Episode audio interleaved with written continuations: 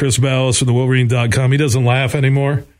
He after the TCU loss, he doesn't laugh. He's not laughing at Michigan the last two games. He's done laughing. He just he will not laugh. How you doing, Chris? I'm all right, Bill.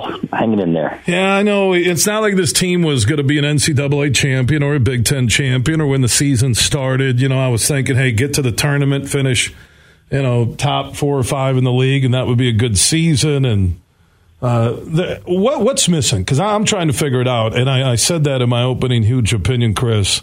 What, what's missing from this team, you think? Is it coaching? Is it leadership on the floor from Dickinson? Is it too much Jett Howard? What's going on? Yeah, I think a lot of it, and it seems like it's something different each week. And uh, you know, sometimes they show up, sometimes they don't. You've got one of your star players who's not interested in playing defense at all. And last night, Jett Howard was playing man when everybody else was playing zone, and gives up a wide open three. You know what? In close games, those are the possessions that make a difference, and that just can't happen at this point in the season anymore, where you've got these mistakes. Last night, they gave up 15 offensive rebounds to a team that came in 349 ninth in offensive rebound percentage. That's hard. That's ridiculous. Uh, the guys aren't putting bodies on guys. That's an effort thing. And if you come in there, and I wrote this today, uh, you probably read it or you saw the headline. Read said, everything you write, Chris. I'm a borderline yeah. stalker. Appreciate it, man.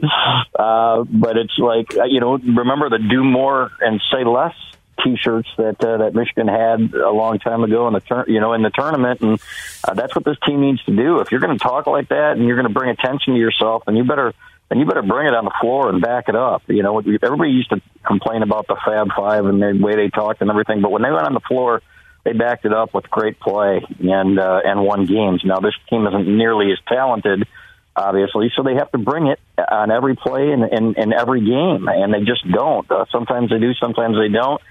And, you know, winning teams find ways and, and well led and well coached teams find ways to win those games down the stretch. And let's be fair to Juwan Howard here. He's playing with a freshman point guard who he was going to go into the season with Jaelin Llewellyn and Frankie Collins. So uh, Dug McDaniel's in a little over his head, and I think he's going to get better and better. But uh, Kobe Bufkin has improved dramatically. Jett Howard is going to be a, a, an NBA player. He needs to play harder. And, and Hunter Dickinson is and should be one of the best centers in the country uh, when he brings it. Um, but the leadership's lacking, and uh, they just can't close.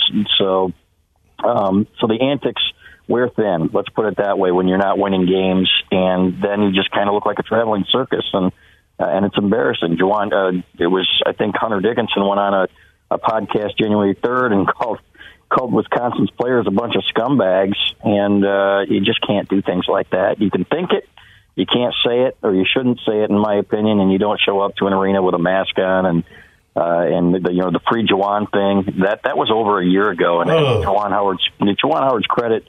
Bill, you know what? He said that in the after and after the game. He said, "You know, I, I hope I won't be remembered for that." And he brought it up again. But you don't wear a T-shirt like that in the pregame, in my opinion, and bring up all those things. And uh, in that environment, you just don't.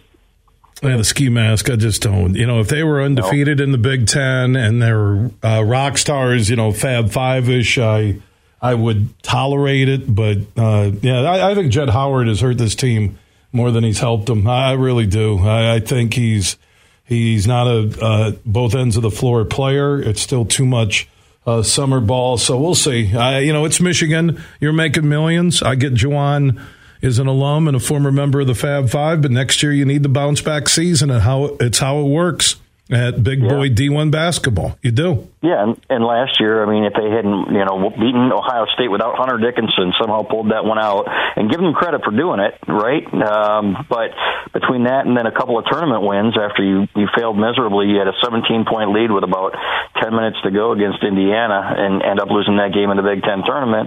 Then we're talking about two bad seasons in a row, uh, and you have to give them credit for making the Sweet 16. But you know, a lot of coaches have gone on and, and gotten a couple of wins in the first weekend of the tournament. Uh, it doesn't make up for the fact that you underachieved during the year, and that needs to stop. They need to start reaching and living up to their potential and improving and doing the little things, so the effort areas uh, where you know that you're going to be bringing it every game, and this team just does not do it. And it really does start with Jett Howard. I hate to pick on the kid; these are good kids. I like Hunter Dickinson too, man. Uh, you know what? And people are going to say, "Oh, you're coming off like a boomer and this and that." And I'm like, no, I don't think so. You know what? Uh, and I'm not making comparisons to between Juwan Howard and, and John Beilein. They're different people. But what I am saying is that if you're going to put on that act, then you damn well better go out there and play your butt off, and you better win some games. Otherwise, you just look like buffoons. Chris Balas, they do a great job at the Wolverine.com, everything University of Michigan Athletics. He is joining us on the Meijer guest line. Uh, before I let you go, on the Ann Arbor end, are you hearing anything about the Michigan Michigan State game on Saturday night? Will it be played, the hoops game? It sounds like it's going to be played, and uh, and we would, would expect that too. I think we would have heard something by now, and the people that we've talked to at Michigan said that they expect it to be played, and uh, consequently, they're going to be honoring that the 2013 Michigan team at halftime of that game or before the game or at halftime. Uh, John Beilein will be there, and uh, and the 2013 Wolverines. So it should be a great crowd, and I really, really hope. Uh, that there's a sense of unity at that game. Really, the the game seems meaningless, and I wrote this. You know, it's like given what transpired uh, a couple of days ago, and um, you you hope that it's a it's a healing type of thing, frankly, and uh, whatever happens in the game is, is certainly secondary.